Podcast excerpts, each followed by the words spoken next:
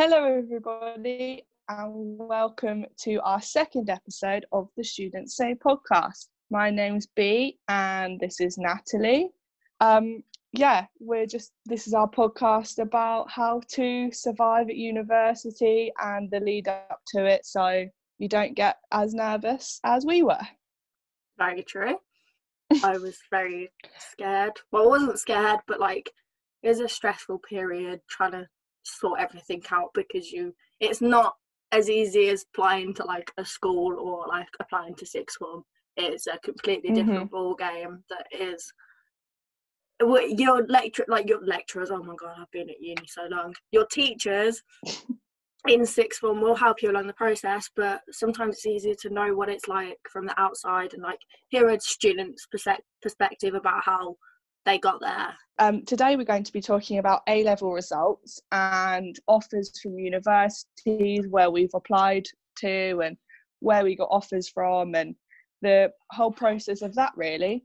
Um, so yeah because we found that it's basically well for natalie it was a year ago today you left wasn't it? Yeah a year ago today i finished my last last exam. Ago today i finished college i had my last exam and i was like oh it's fine we'll chill and then i was like then I went into my brain was like, even though you've got an unconditional for your dream uni, it's still stressful. Like you still need to make sure you've got good grades because employers are going to look at them. You don't want to get bad grades to the point where you get U U U, and then like your uni's like, even though you've got an unconditional, your grades aren't good enough. You failed every single exam. You're not coming to uni. And I was how, at that point. How did you? How did you feel after your last exam were you did you feel really happy that you'd finished or were you like oh my god I, what am i doing now well i was at the point where i just was ready to leave college like i hated it you love school college is like the two years where you just don't want to be there and then you go to uni and you love uni and i think everyone's that's that same point um so i left college and yeah, okay. The only reason I kind of went to college, well, I went to a sixth form college. The only reason I kind of went was to be able to get to uni and to be able to get to uni and do what I wanted to do because I only really liked going to my media lessons because that's what I wanted to do. Um, and I knew from joining college that I wanted to go into media or like some sort. And of course, we're both now on journalism courses. Um, but I knew that I wanted to go into media. I just kind of stopped enjoying it and I just wanted to get A levels out the way so I was at uni and doing what I wanted to do again. Um, I don't know whether that's just me or whether you had the same experience being at college. Um, well, firstly, I feel like ancient history isn't doesn't sound the most enthralling um, A level anyway, so I bet that was a hoot.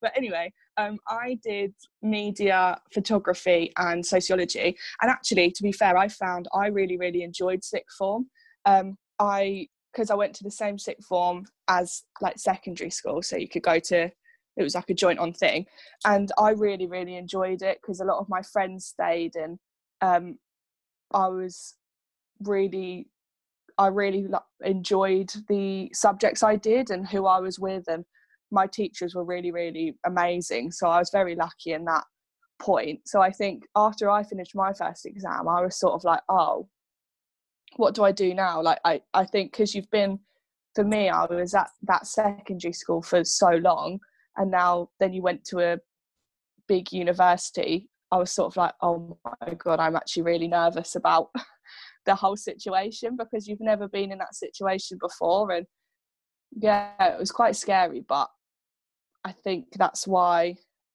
I've I think that's why it's such a big step for everyone because I know people in my area they were really nervous about going to university. But I think when you're from a big place, like a big city or something, it seems like it's not as much of a large jump. Well, I around my area you have like the secondary schools and then some i think like two or three secondary schools link in with a sixth form but we have like a set sixth form in the like my little I was going to say my little town, kind of is. My little town, we have like a set sixth form that's literally just for like ages between 16 and 19 or something. So there's literally just two year groups in there. So, of course, I left secondary school at 16 and I left everyone that I knew. Um, so I went to college and met people through college that I'd I went to different secondary schools. So I'd already kind of had the break from that. And of course, because I'm in like not in a village like you, there was loads of different people that came into it. So I was kind of already meeting people. My college was like um, kind of you just went in when you had lessons and then left, like uni is, which I think kind of was helpful for me because then I knew what it was like at uni to just go into lectures and leave because that's what a lot of people don't realise kind of as such you're left independent at uni. Um, if you don't turn up to lectures that's on you. Like that your lecturers aren't going to talk to your parents. They ain't going to be happy with you because of course you're paying nine and a half grand to go and turn up at lectures. I think one of our lecturers said it was like 300 quid if you miss a lecture or something like that. And i was like mm. that's a lot of money to waste for just not being asked to get out of bed. Like yeah. it's one of them. But yeah. Mm, i i think it's it's yeah for me it was quite a big a big jump and that's why when i finished exams i was quite i was really really nervous about starting university because if you've lived somewhere all your life and now you're just moving away it does make it a big um a big a big leap. But i felt like as well when i was applying because where did you apply for um, so I applied for Nottingham Trent doing media communications and culture, which I had a I had a big issue when it came to me picking what subject I wanted to do at uni. But we'll talk about that in a future podcast when we talk about going and visiting universities, which of course is kind of difficult in the current global pandemic. But we will still talk about it later on because people might find it interesting. So I applied for Nottingham Trent doing media communications and culture. I applied for the University of Northampton doing multimedia journalism. I applied for University of Northampton doing um, multimedia journalism and also University of Northampton doing sports multimedia journalism because I had my heart set on going to Northampton and I wanted um ways round of both going to both like going to university at Northampton but had two courses to kind of pick from. So that's where I went, and I'm pretty sure you kind of went similar route as me. Um, yeah, I I sort of I applied to um, where did I apply? Oh, Nottingham Trent, um, University of Northampton, De Montfort, um, University of it's Bristol, but it's not the actual Bristol one. It's like I think it's UWE, University of West. I don't know, something like that. It's got the word West in it, and yeah. Hertfordshire. But basically, I had my heart set on Northampton um, because it was just you just know when you go to the right university. But it was, I think, applying to uni and getting the offers back. It's the most exciting thing ever oh, because oh, yeah. you're you get so shocked, but you also are really, really nervous about what if everybody declines me, which is, it can happen, but it is very rare for all of your five universities to decline all of your offers. So, yeah, it is, it is quite scary. Did you get offers from all of your unis you applied to? Well, I applied for four. Um, I got a conditional at Nottingham Trent, and then with our course we have to um, we had to do interviews um, because it's a practical course. They wanted to see what we are like and we did like a little radio speech just to make sure that we could speak on radio because that's what our course entailed for like the next three years and probably for the rest of our life realistically. Um, so when i went to wolverhampton i got an unconditional there because of course there was an interview. You kind of more likely to get an unconditional if you have an interview realistically. And then uh, both for northampton i did my interview on the same day for both the courses and got an unconditional for both of them. So i knew straight there and then because when you apply to UCAS, you put down so you get all your choices and then you put down your top two. So my top two well, I didn't have to do top two, but if you have conditionals, you put your top two down. So I just did Northampton as multimedia journalism as my firm choice. Come what may, I was going there, and I think it was the stressful thing as well for us was we got an email saying your UCAS has been updated. That's all they tell you. So then you log, log into UCAS, and it's like mine was always you have an interview scheduled for this day. It wasn't whether I got a conditional or not. It was like you have an interview scheduled. I'm like that's just not helpful. So we had to go through an extra process. Then when we got emails saying that you got like you got your conditional, your unconditional, you get like a buzz because you feel like what you've put in, do like your personal statement and everything has just like worked and that you have got to where you want to do because applying to uni can be a very stressful process. So it's kind of a yeah one. Yeah. Um, just for anyone that doesn't know, um, unconditional. Uh, the difference between the two is conditional is you get an offer, but you have to get your university grade. No, you have to get your A level grades. So of each of your subjects. So if they say you've got a conditional offer, you have to get BBC. Um, then you'll get you'll find out if you get those results obviously on results day and then from there they'll tell you if you got in if you got the grades of course you'll get in um, and then unconditional means you just don't have to you don't need the grades. They obviously liked you and liked your application so much that they decided to take you on no matter what. So yeah. But we do suggest that even if you do have an unconditional, still still work for good grades because the university want to see that you still put the effort in, even though you have an unconditional grade, and that mm-hmm. you employers will look at your A level results slash BTEC depending on what course you're doing. Um, yeah, the the lady who interviewed me for Northampton, as Natalie and I were lucky enough to get unconditionals. Um, she said if you get an unconditional, just don't take your foot off the pedal. And you never sort of forget something when someone says that, someone that you, someone that you've applied to, because they obviously, I think, although A levels don't reflect, no, let me start again. A levels um, reflect, of course, like how much work you put in, but they've also reflect if you get an unconditional your work style and your work ethic because if you don't work for them after you've got an unconditional, then it really does show in your results. So I think it could it will also show to future employers that they're like, oh, they didn't really put much effort in and they just slacked off and thought it wasn't really a big deal, even though it is, because you still want to be proud of yourself at the end of your results. You don't want to look and be like, oh, why did I just waste two years for the end like few months to be like, oh, I don't care anymore. I'll just get no grades.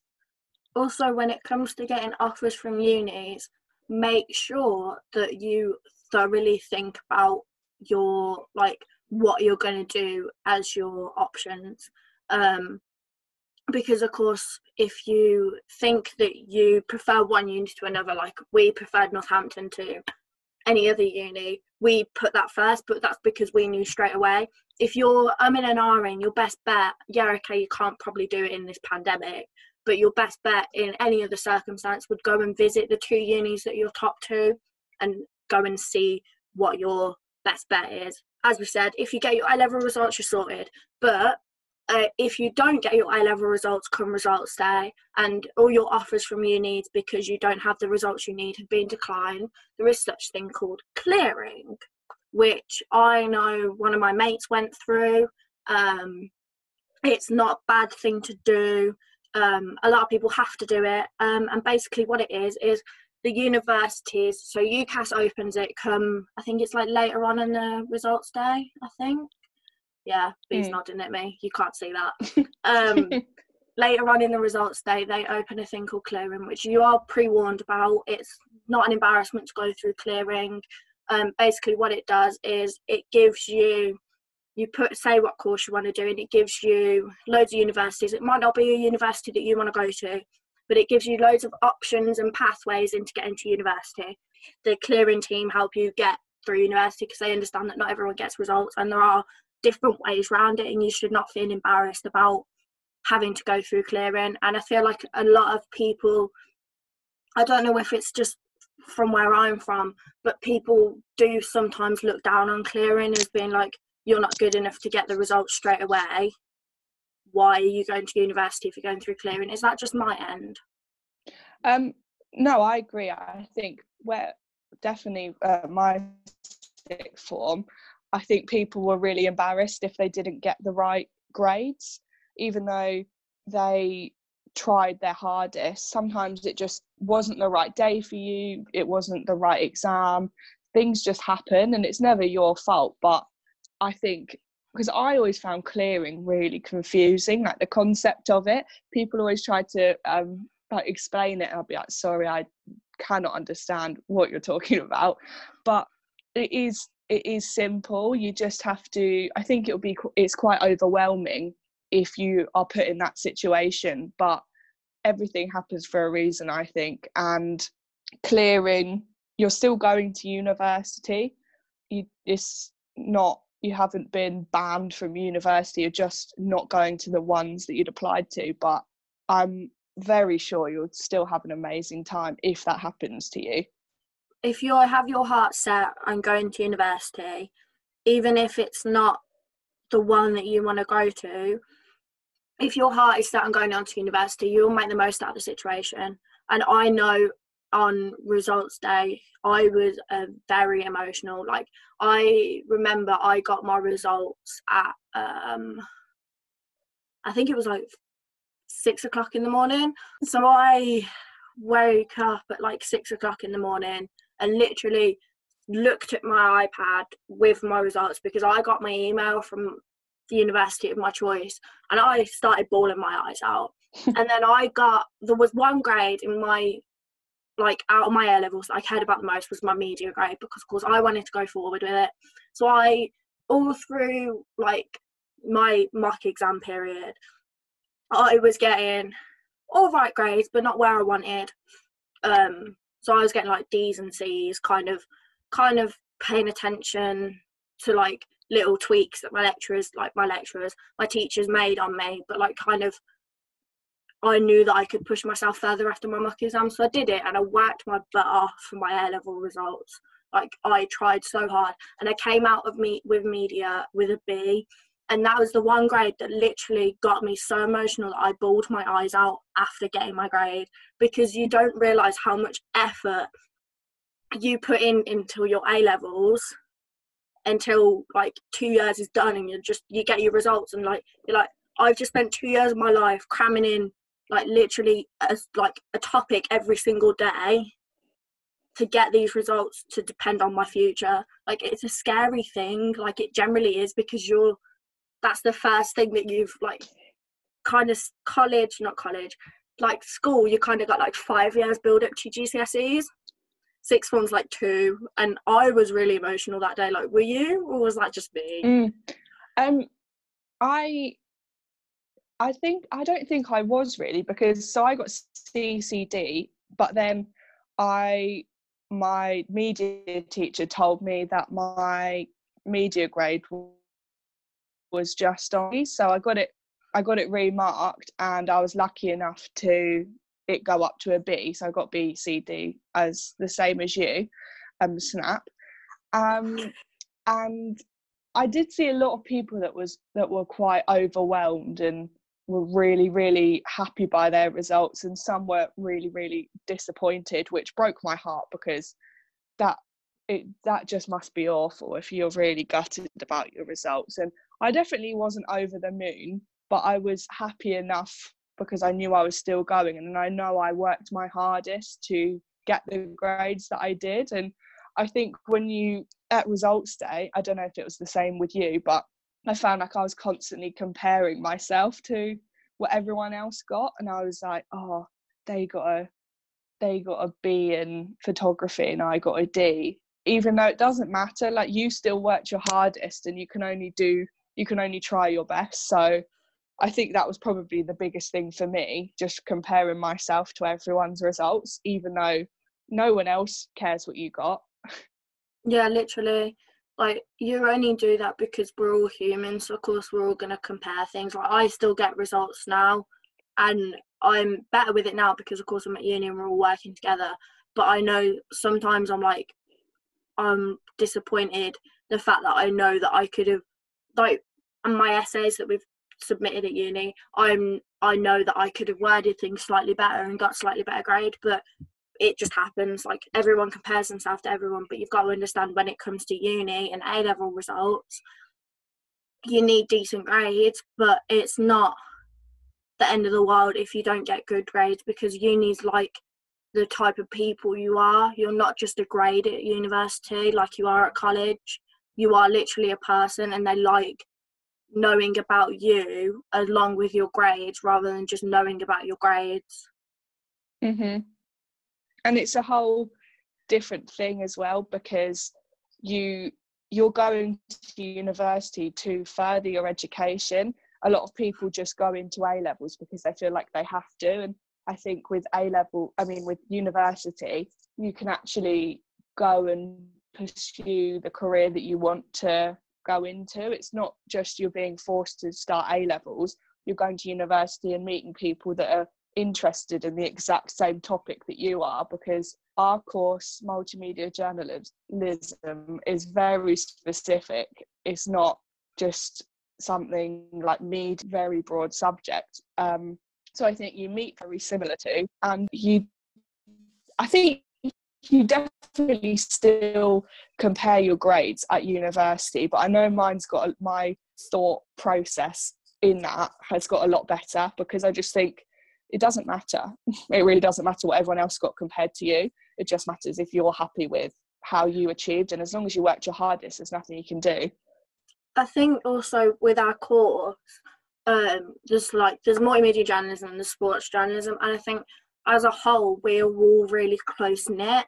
And especially when we all recently got like our law results, we were all like texting each other, seeing how we all got on because we all want each other to do well because we know it's such a hard like area to get a job in that we all just like support each other so much which i think you get at uni but you don't get at a level mm. and i think the one thing we needed at the end of that law exam was a big night out with all of us to celebrate the achievements of that law exam because it was very even though it was online and open book it was still difficult so we just needed a big communal get together, but soon. Fingers crossed soon. We we will realise you realise when you're at uni that if it's the right thing for you, it's the right thing for you. Some people drop out after a week at uni because they realise, oh, this isn't the right thing for me. That's fine. As long as you have tried, say you get your results and you're like, I want to try uni, you can always wait a gap year and go in the next year, which is absolutely fine. A lot of people do take gap years um, because that's the way that they want to go